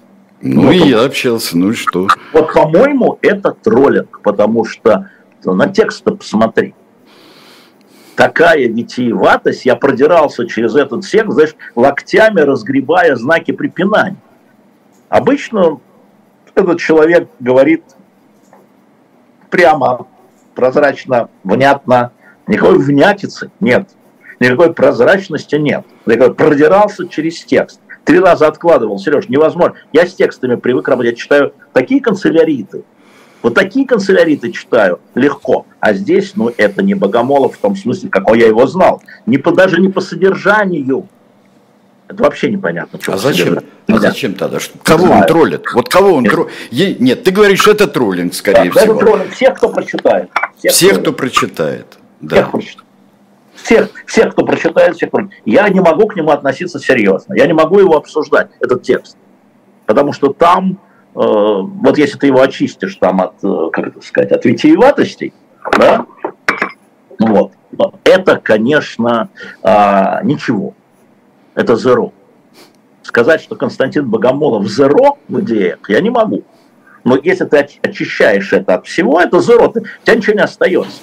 Убери запятые, что называется, да, убери где причастие, и у тебя даже причастие не остается. Ну, правда, но посмотри под этим углом зрения – но я, я только, вот я клянусь, я похохатывал в каких-то местах. Я обычно серьезно к этим отношусь. Ну, потому что я давился вот э, от смеха. Ну, потому что нельзя к этому относиться серьезно. Бред какой-то. Но человек специально, творческий специально делает бред. Ну, понятно. А, я, э, Я, кстати, хочу показать тебе, а тебе, пусть тебе будет стыдно. Да, хорошо. Это к вопросу текстов. А, ой-ой. А это вот протоколы это дела, революционного трибунала. Это что мы будем читать? Вот как мы будем читать потом дело там Навального, Жени Беркович, да, Володя Кармурзы, это процессы революционного трибунала. Процесс Шарлотты Карде, и там стенограммы. Процесс Марии Антуанетты, и там стенограмма. Процесс жирандистов, процесс мадам Лоран. Вот так вот. Будем читать. Готовиться надо. Это вопрос у текстов, которые надо... Ты знаешь, революционеры, они очень все были прозрачны. Они э, давили контрреволюционную гадину, читаешь там прокуроров, какие то говорят, давите все. Что там придумывать какие-то там особняки, какие-то там э, сладострастия, давить гадину, и все не гадина, поэтому давить. Вы о чем? Мне еще нравились амальгамные процессы, знаешь, когда а, настоящих каких-нибудь а, было там, расхитителей, расхитителей собственности или там контрреволюционных. Да, Антон, пожалуйста. Да, да, это, нет, ну это началось не сразу, но вот главных процессах это было. Но у нас обратный проект. У нас сначала, значит, Навальный обвинялся в расхитителях там собственности, да? Да. А сейчас дело уже передано, чтобы вы понимали, в Московский городской суд. 31 мая а, во вторник будет предварительное слушание. Значит, он у него там экстремизм, я не помню, а, создание значит, каких-то нежелательных организаций, гларификация нацизма, а, еще что-то, еще чего-то. Шесть обвинений до 30 лет сумарка. Вот, а он идет наоборот, от значит, вот, расхитителя да, до такую фигуру грандиозную. Так что можно и обратный путь пройти. Ну да, главное, что это будет э, путь намеренного. Как это происходит, может быть по-разному и в истории. Это путь намеренного, э, ну и уничтожения человека тоже. Там, там голову резали, а здесь медленное такое уничтожение, пока голову не режут. Почитаем обвинительное заключение, вот книжечка будет. Посмотрим, каким мог. Там же вопрос главный в чем, Сереж? В чем? Там вопрос и доказательства. Какие у вас доказательства? Какие у вас показания? Какие... Это же процесс, это же не просто выступление э, Рудольфовича на втором канале. Кто-то дает показания, какие-то бумаги, э, как они это будут монтировать. Ну, потому что политический процесс, под политический процесс, а на мой взгляд, этот политический процесс, всегда нужна какая-то вот карта 17 века, понимаешь? А скажи мне, карта пожалуйста. 17 века, ее надо будет посмотреть. Он говорит, вот подлинная карта 17 века, а вот Алексей Анатольевич Навальный. Какая связь? А вы что, не видите, что ли? Ну вот.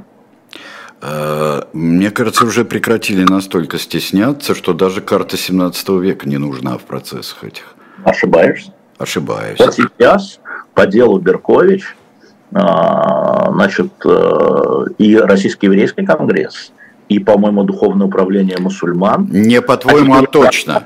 Точно. А теперь, ну, вот, а теперь и адвокаты, а, Следственный комитет на этого человека, который давал экспертное заключение. Потому что ну, с точки зрения, повторяю, тех, кто подает на них в Следственный комитет, он вот подавая зафиксировал, что движет антисемитизмом. Вот, а он у нас, извини меня, уголовное преступление. Значит, а, и вот поэтому процесс. Если бы не было процесса, мы бы этого не узнали, что там есть такой человек, который вот это делает. Так что недаром Навальный подает в суд, в суд, в суд и судится беспрестанно из камер. Недаром. Все должно оставаться. И то, что говорит Калой Хельгов, мой адвокат, когда мы судимся и продолжаем судиться, и с Пригожиным, и с Генеральной прокуратурой, да, а, по эху Москвы, и с моим иноагентством. Да, он говорит, все должно в бумагах остаться, Алексей Алексеевич. Вот она. Вот книжку показал. Вот она. Это история. Да, сейчас. вот очень интересный вопрос задает вот Барт Симпсон, подписался. А, вопрос про 19-летнего парня, который сжег Коран. Законно ли судить его в Чечне, а не в Башкирии или в Татарстане? Честно говоря, с точки зрения закона, он это все-таки к юристам надо. Но мы понимаем, что решение от того, вот он сегодня приехал в СИЗО города Грозный что это абсолютно политическое решение, демонстративное решение. 5 передать мусульманам, именно мусульманам, а, того человека, который с их точки зрения совершил святотатство. Но э, в Башкирии мусульмане, в Татарстане мусульмане. Тоже еще раз, это надо смотреть внимание. Вот есть вещи. Вы спросили, законно ли, говорю, не знаю, надо спросить у юриста. Демонстративность в этом есть, ты отмечаешь. Конечно, эту часть, в политической части, в демонстрационной части я могу отвечать. Конечно, это политическое решение, это продолжение запугивания, заодно показать их варварами, тоже плюсик для Москвы. Вот э, э, вещи, которые вот сейчас, вот, вот э, мало того, что территориальная целостность, есть еще и запрет показа лидеров экстремистских организаций. Это все как-то оформилось. А, это что, вперед к мракобесию или что? А, мы с тобой про мракобесный срок Путина говорили? Говорили. Я про это говорил? Ну, уже... Много лет назад. Говорили. Да, но процесс это пошел. Процесс, потому что говорят, конечно, а процесс давно идет.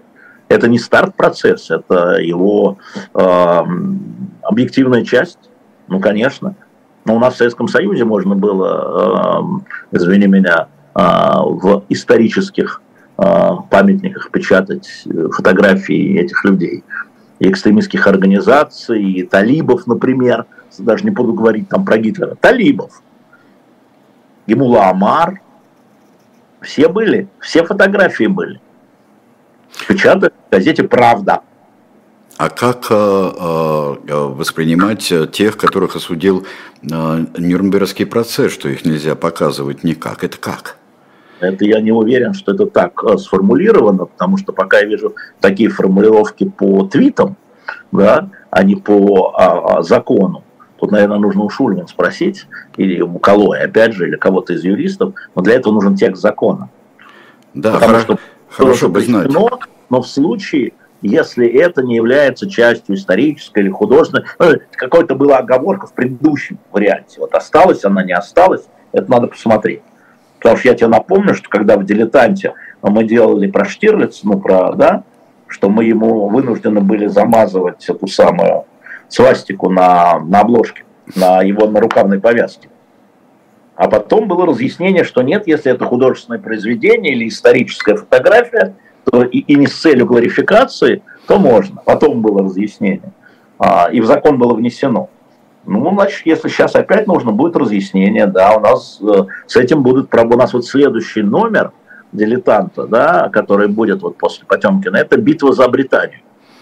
И там один из главных э, участников ее, организаторов, Геринг, осужденный трибуналом. Кстати, вот Гитлер не осужден Нюрнбергским трибуналом, так напомню. А Геринг осужден. А, что же с ним делать? Писать там как-нибудь иначе? Фотографию не помещать? Ну, вспоминать, Это... как очень было организовано воздушное нападение а на Ковентри.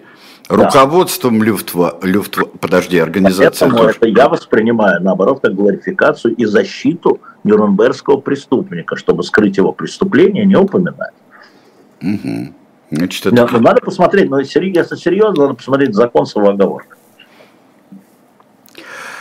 А, так, а, а, ну, это давайте мы разберем, кстати говоря, давайте мы разберем, Руслан и все остальные, вот у нас будет были правах, хотя бы там, вот это очень важно будет, где а, можно судить человека по, по, по тем и, и, или иным делам. Ну вот э, здесь считают, что фигура Штирлица на самом деле глорифицирует эстетику нацистов. Я лично знаю людей, которые им вдохновились и стали реконструкторами ВОВ со стороны немцев, а через пять лет стали идейными.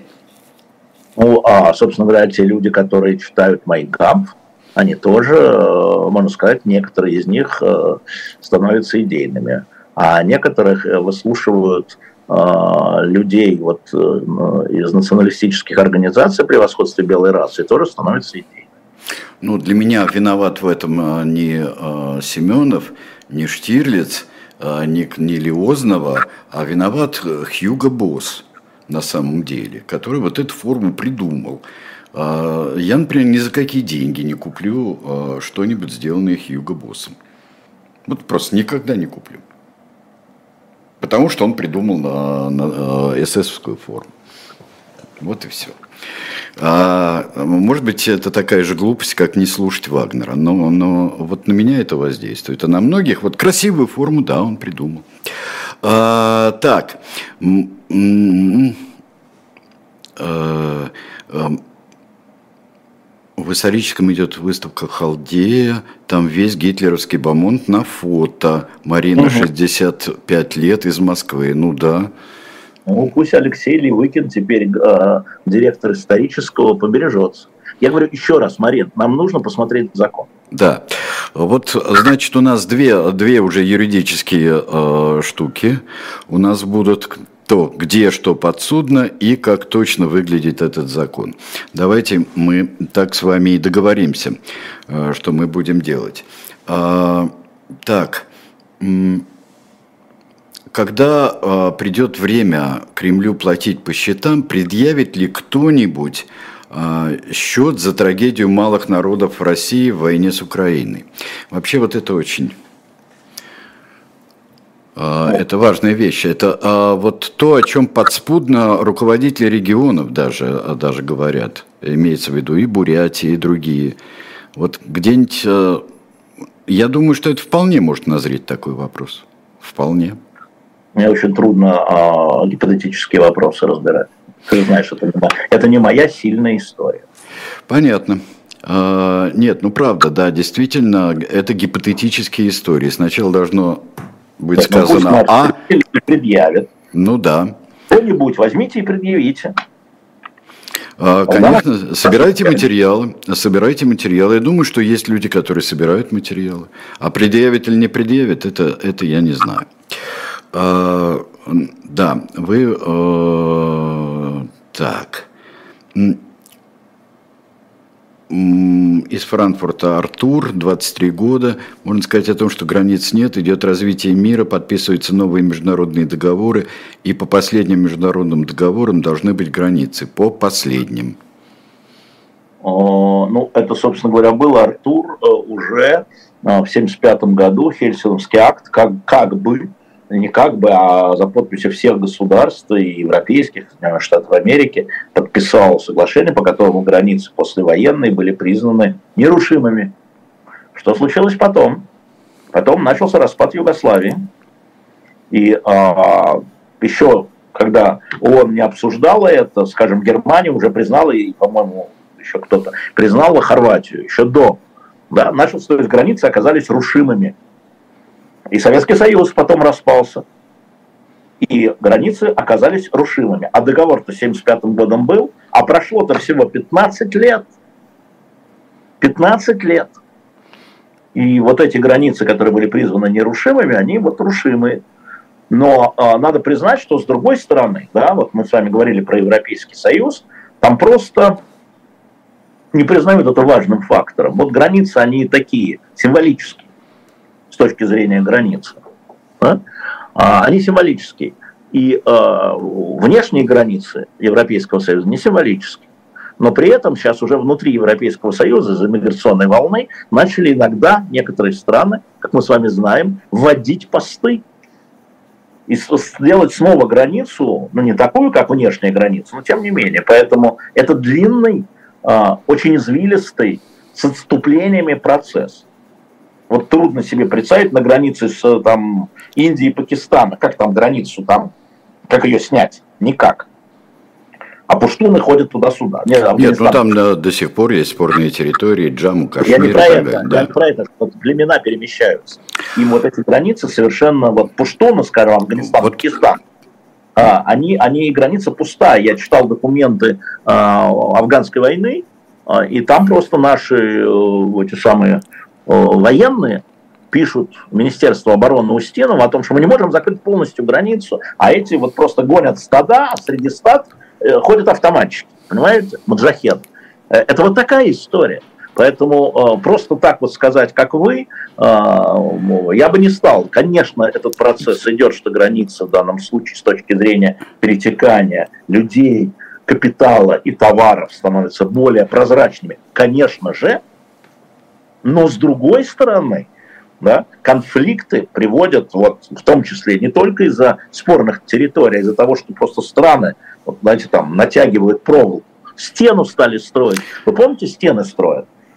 Стены вот мы думали, рухнула Берлинская стена. Строят стены Ну, в разных местах. Да, и э, Ушла Мексика, не, ничего, ничего не говорит.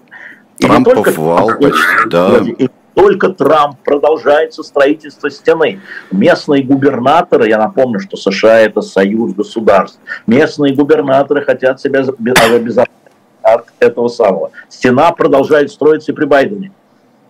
Стена строится, я уж не говорю там а, между Палестиной Подожди, и у меня Израилем. последний, у меня минута есть, я тебе задам последний вопрос. В связи с этим как раз вопрос состоит в том, а, тогда, если так все зыбко, а, тогда с, каких, с какой точки зрения можно обвинять гипотетическую страну, которая нарушила, напала на соседнюю гипотетическую страну, и ее границы нарушила и отрезала у нее кусок, пользуясь теми или иными аргументами.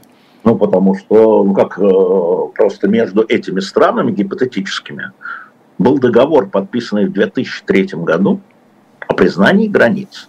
И этот договор с одной гипотетической страны подписал гипотетический президент Путин Владимир Владимирович своей рукой. Никакой тебе не Ельцин, никакой тебе не Медведев. Ну, жизнь же меняется. А, как- Жизнь же меняется. Когда-то ГДР признавали. Меняется как раз. Жизнь меняется, но твоя подпись стоит. Это, повторяю, жизнь меняется, стоит твоя подпись.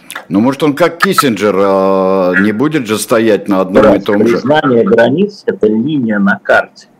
Это не изменение мнения.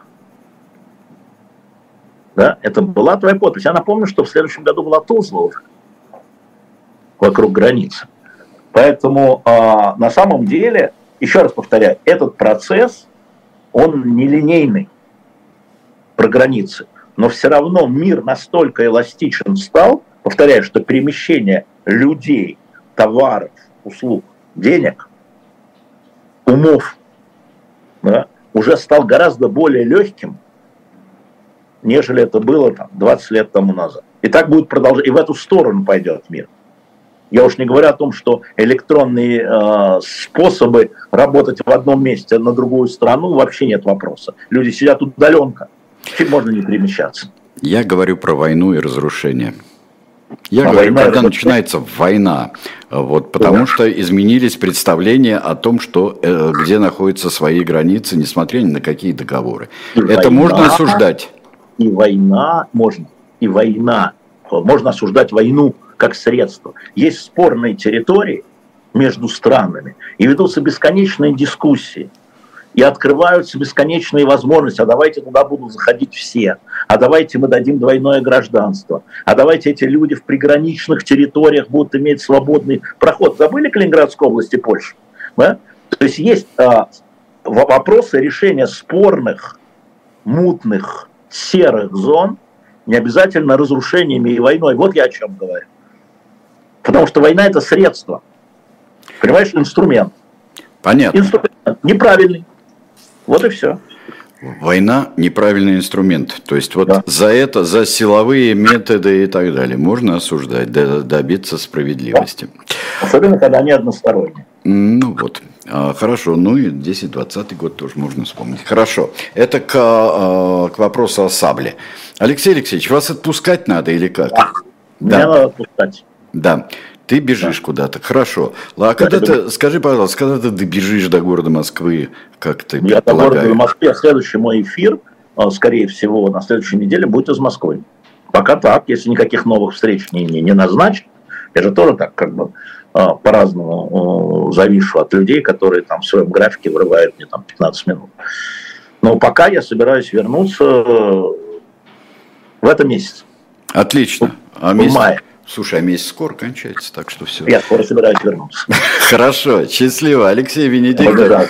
А, Сейчас я жду ваш- ваших вопросов. А, Что-нибудь осталось неясным? Лайки, донаты, лайки. Да, смотрите, он обо- ободранный какой. Посмотрите на его рубашку. Можно, наконец, поставить донаты какие Что, моя, ру- моя рубашка? давай, Смотрите. Это ему рубашку прекрасная нужно. новая рубашка. Ты что? А как ты быстро тебе не рукава? стыдно? Нет, где это я протел? Это у тебя так свет играет. А Ну, сам даже... свет? А Значит, у тебя да, рукава оторвались прямо а это самое здесь. Конечно, ну да, конечно, да. Свет, Хорошо, сейчас мы это обсудим, мы это обсудим. Вот у меня с длинными рукавами майка хотя бы. А, все, счастливо, Алексей Венедиктов это был. А, ну, что говорить про Богомолова, я не знаю, мне, я с трудом себе представляю, про что это, а, что это троллинг, не знаю, а, все поведение об этом не говорит, да и мне как-то, честно говоря, а, все равно. Это рассуждение человека, который очень много о себе думает, почему-то считает нужным делать публичными или свой троллинг, или свои, э, свои какие-то мысли, сомнения и прочие дела. Наверное, это правильно. Так, э, дальше. Хорошо. Э, собираются лечиться друг у друга. Э, хочет покорить Украину, это мы все, да, Россия, обломок Улуса Джучи, да, да, Григорий Михалюк. А мы уже, мне кажется, что это, это абсолютно бессмысленная история. А, бессмысленная история, которая э, Зорькин зачем? Сначала Зорькин написал какую-то а, потрясающую совершенно работу про демократические ценности и про невозможность замыкания. А потом а, он пошел, а, человек уже бог знает сколько времени руководит Конституционным судом, и было такое, секое, и это, и вдруг вытащил из каких-то, как рояль из кустов, вытащил эту, эту карту, на которой тут же каждый человек, который думает, ну ладно, это глупости всякие про глубинный народ и про то, что а вот людям нравится, нашли документы, какой к черту это документ? А, любой, э, любой человек, который хоть когда-то что-то читал и хоть чем-то интересовался, конечно, если ему нравится быть дураком, бараном и идиотом и верить всему, что говорят ему в телевизоре или говорит начальство, то значит это ему нравится. Но каждый человек может посмотреть, увидеть и а, как-то понять, что что это полная ерунда и бредятина, то, что ему а, два парня не, не молодого возраста а, Э, тыча пальцами в карту, делают умозаключение. Один, чтобы подольститься, а другой, чтобы, ну вот видите, я всем говорил, какой я великий, э, великий и все понимаю э, в истории. Так, дальше мы с вами идем. Ну, вот посылать кого-то, расскажите о вашем задержании. Да какой к черту задержание, э, Ирина? Это э, шутка не очень уместная, я бы сказал, но черная, как всегда. Это была шутка Станислава Александровича Белковского. Ну что ж, я как-нибудь тоже пошучу э, по этому поводу. Я очень рад, что у меня нет пожилых очень родственников и слабых здоровьем совсем. Потому что в нынешней ситуации каждое такое даже шутливое объявление, оно чревато все-таки, как мне кажется. А, дело в том, что я попал в пробки и о чем и объяснил. Вот. А, так что Ирина никакого задержания а, не было. Зорькин выступал за крепостное право, Марк Марков. За что он только, за что он только не выступал? Это э, смесь какого-то вот э, проекта введения единомыслия России. Это все прутковские дела. Абсолютно. Как пробирный палатка, который заведовал э, Козьма Прутков. И, э, это, и все это, ничего не изменилось. Ничего не изменилось. Бредовые проекты. Главное, чтобы проекты все это оправдание государственной политики. Больше это ничто. Абсолютно. А, дальше. И Зорькин, и Пригожин бессмысленные, но все смыслы почему-то о них всю неделю. А вот это очень интересно. А, то, что Слейдер, то, что, то, что ярко, а, то, что а, или ярчайше грубо, или ярчайше глупо как с Зорькиным, грубо, как с Пригожиным, глупо, как с Зорькиным. Это привлекает всеобщее внимание. Это действительно так. Это э, любой сильный звук, яркий цвет. Почему реклама громче звучит? Почему э, в ней э, яркие цвета? Вот у меня собачка моя прибегает сразу к телевизору, как только реклама. Она вообще любит смотреть телевизор, но э, э, когда реклама, она просто ее оторвать невозможно, потому что это громко, потому что это ярко о задержании в пробках. Да, спасибо Лексутову. Но я уже делал так, заявление, а где мое движение Ну, в общем, какой-то был ужас совершенно в четверг. Почему-то четверг какой-то странный получился день, абсолютно пробочный. Чего я никогда не больше не буду делать, это ввестись на предложение, на предложение навигатора голосом Василия Вячеславовича Уткина, который у меня стоит, предложение маршрутов объезда. Вот не надо, вот начал, вот поезжай. Так что там было еще хуже. Многого не учитывает, особенно сейчас бредятина э, происходит у нас со, сбоями работы навигаторов и так далее. А, так, так, так, так, дальше мы... А, халуйство, ну, халуйство это великолепная совершенно вещь. А, да, глава Конституционного суда за крепостное право, потом Путин пошел с древней карты, где Украины нет. Но она не такая уж древняя. Там на карте Зорькина есть Россия. Да нет, а, а, страна диких сатанистов. Нет, я все жду, когда Владимиру Владимировичу принесут карту с царством пресвитера Иоанна. Вот какой-нибудь такой, где Ханаан будет, где великаны живут, люди с пёсьими головами. А, вот люди с одной ногой посередине. Вот очень интересно там. И там нигде не будет а, Украины. Но вот это ведь самое главное, чтобы не было Украины. Это уже э, некоторая свехнутость в этом есть. Вот главное, э, э, дайте мне еще раз и самого себя убедить, что Украины никакой не было. Это дедушка Ленин выдумал. Почему? Почему вот такая вот, такая вот ненависть и кретинизм? Да, про, да, да, да, Серж, да, да, да. А, вот это я не, не понимаю. А, я не понимаю. Я был делегатом 28-го съезда КПСС в 1983 году. Михаил Раскин, 70 лет, где Андропов сказал, что коррупция, пьянство и тунеядство ведет к развалу СССР. А Горбачев а, который пришел после Черненко, после Андропова был Черненко, а пришел Михаил Сергеевич Горбачев. Андропов а, делал первый шаг и пытался вот эту коррупцию, пьянство и так далее старым любимым способом ликвидировать укреплением дисциплины и прочими оригинальными вещами. Ну, только не был там расстрел за опоздание и за колоски, э, до этого еще не доходило. Это оказалось, это оказалось полно, абсолютно э, ни к чему не привело. Но Андропов умер достаточно быстро. Э, Черненко, это можно так просто перемахнуть страницу. Что такое Кучерненко, спросил мой сын, когда э, нашел газету и научился э, читать. Что такое Кучерненко? Вот, а Горбачев же начал реформы и не отступил, когда понял, что они ведут куда-то не к социализму.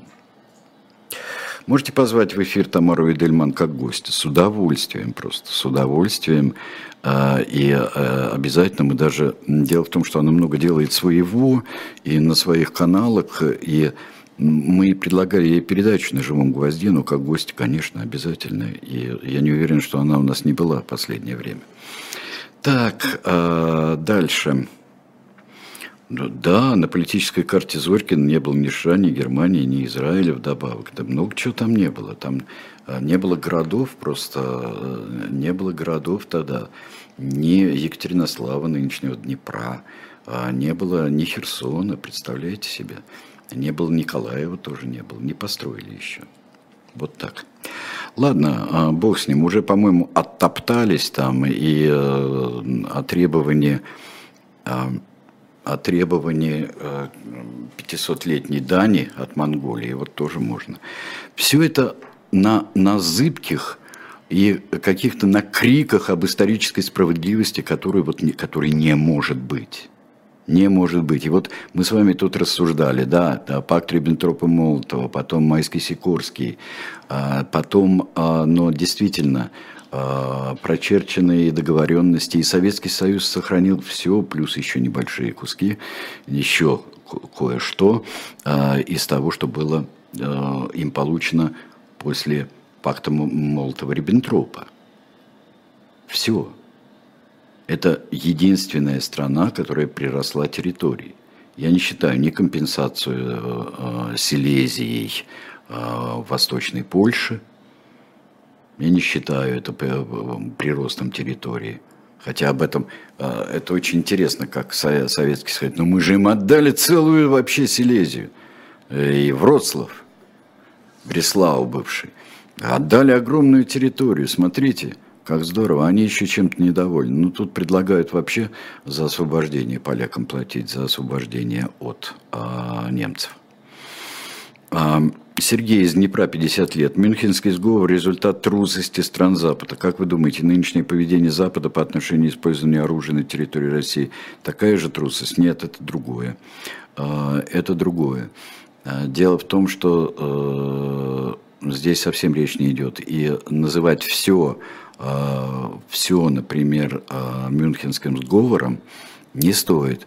А, Мюнхеном можно называть то, когда страшно агрессивную страну пытаются чем-то напитать и думают, что она удовлетворится этим, как было с судетами в 1938 году. Тут же совершенно другие размышления. Можно ли вести войну на территории другого государства или только оборонять и освобождать свою территорию, если вот, вот понять эту логику. Вот о чем здесь идет. Так что, Сергей, это здесь, э, здесь это другое. Это может вам не нравиться, это может считаться несправедливым, но вот это, это другое совсем. Россия там есть, почему не отвечаете?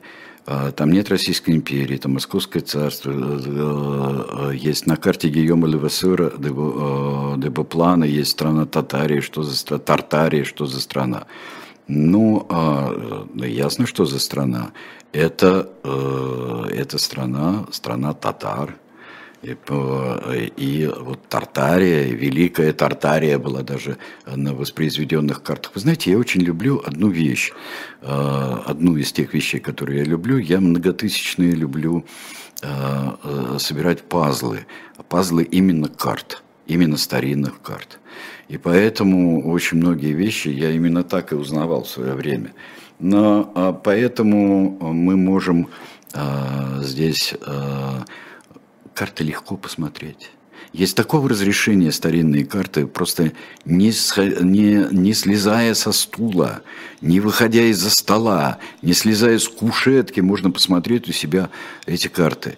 И а, то, что э, я не уверен, что карта, вот, не знаю, насколько она там подлинная, но нет никакой разницы, подлинная эта карта или карта, э, э, копия карты 17 века – чтобы такое таскать даже к президенту твоей страны, таскать подлинную карту, мне кажется, это, э, ну, я не знаю, это, конечно, вам не троицу таскать, но все равно нехорошо как-то было.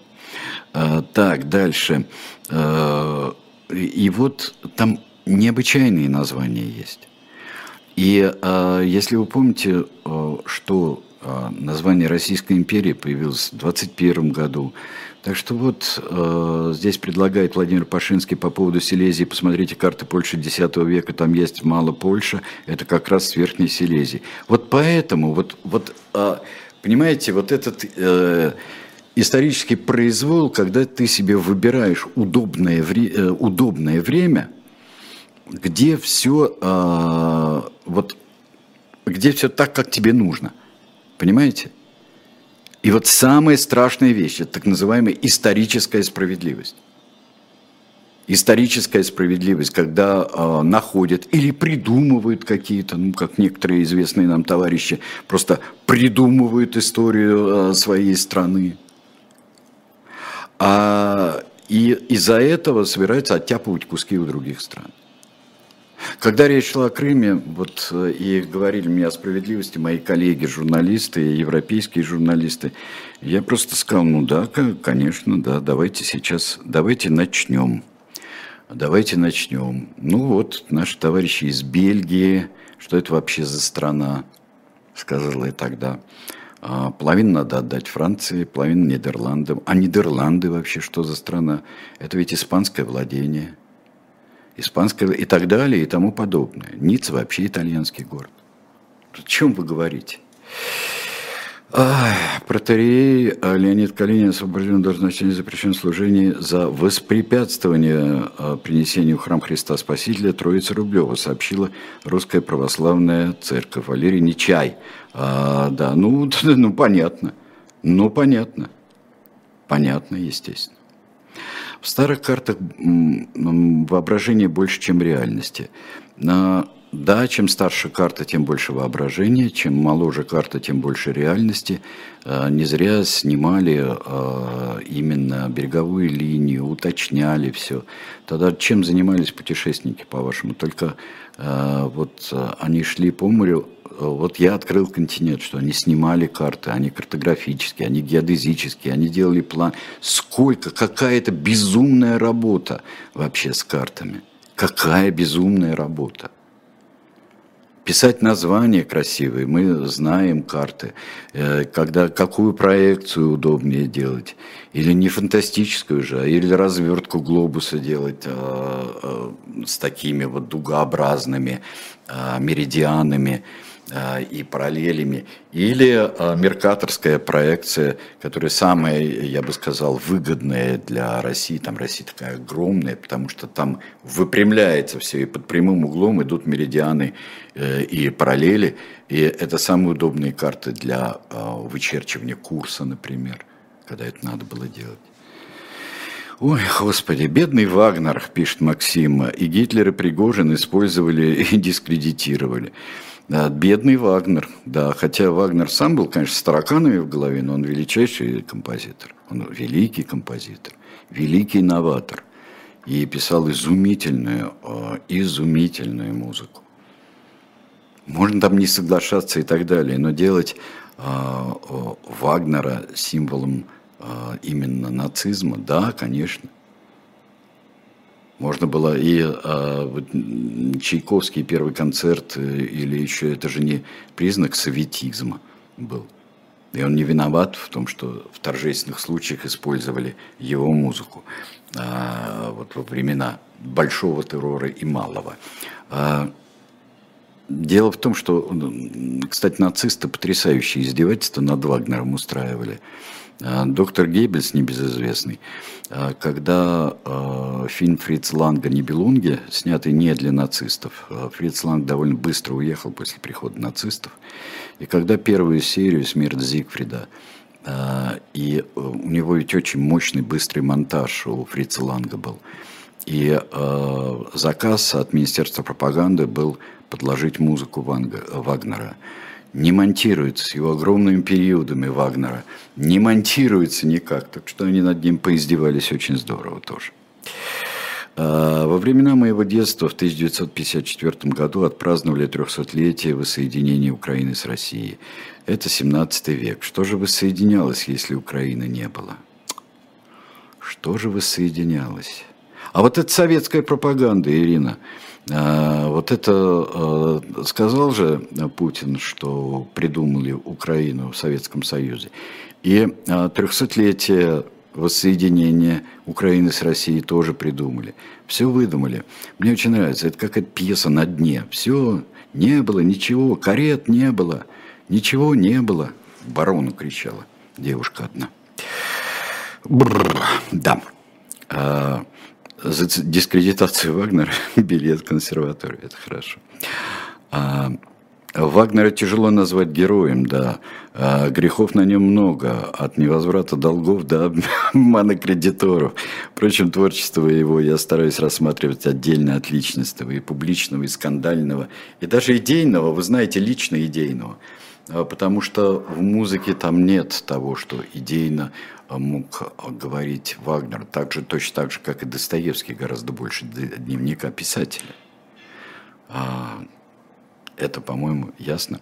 Пожалуйста, собачку в студии. Да не дам мне собачку в студию, далеко за ней ехать. Вот когда буду... Я вам показывал уже собачку, когда вел а, слух и эхо а, у себя.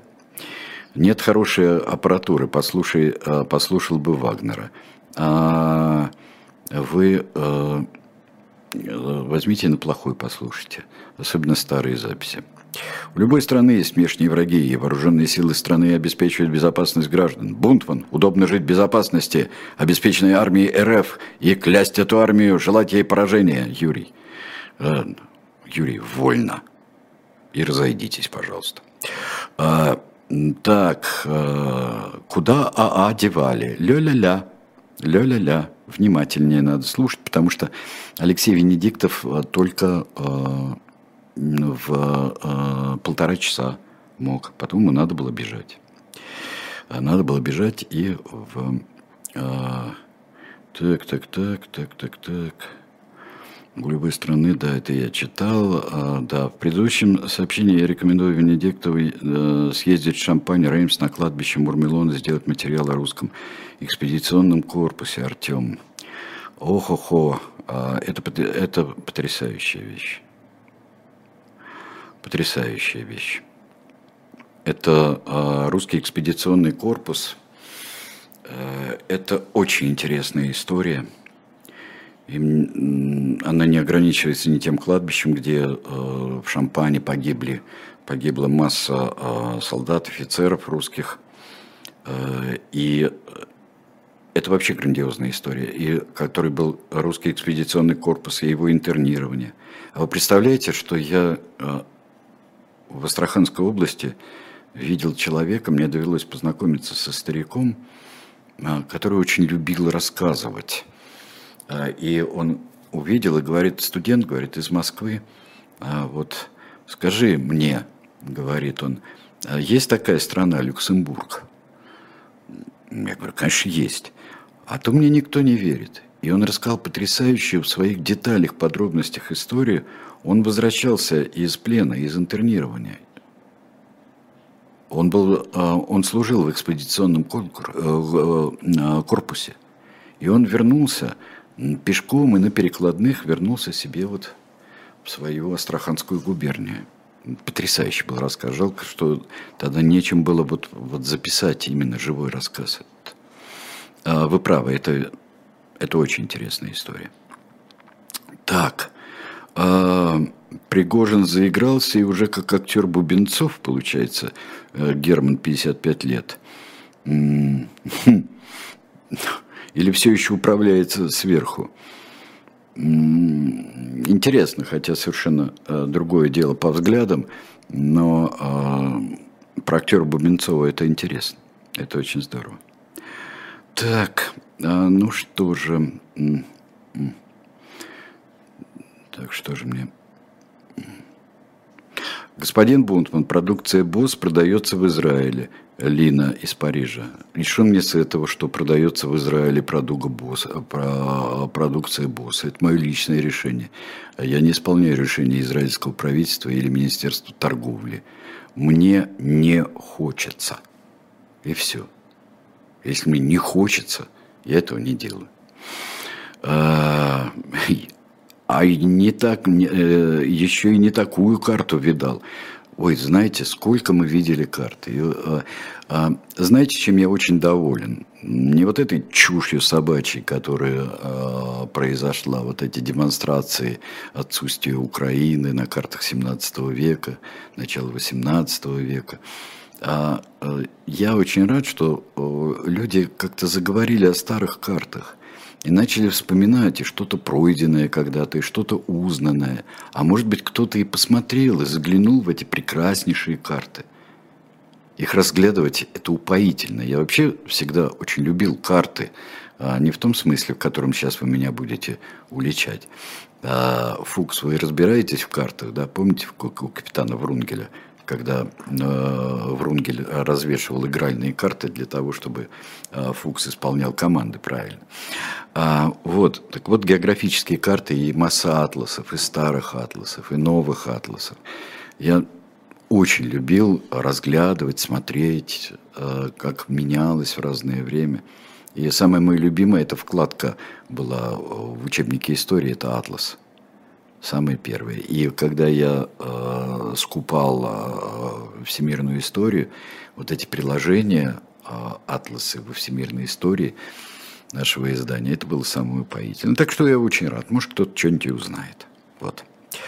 А, так, без карты никто не есть. Джон Доу, да. Сначала Лукашенко, а теперь вот Зорькин. Вот. Все, а, дорогие друзья, мы с вами завершаем все это. А, на коллеги мои не обращайте внимания. А, тут спрашивают. Сейчас у нас будет через минут, через минут пять книжное казино истории азбука имажинизма или главные хулиганы в Москве.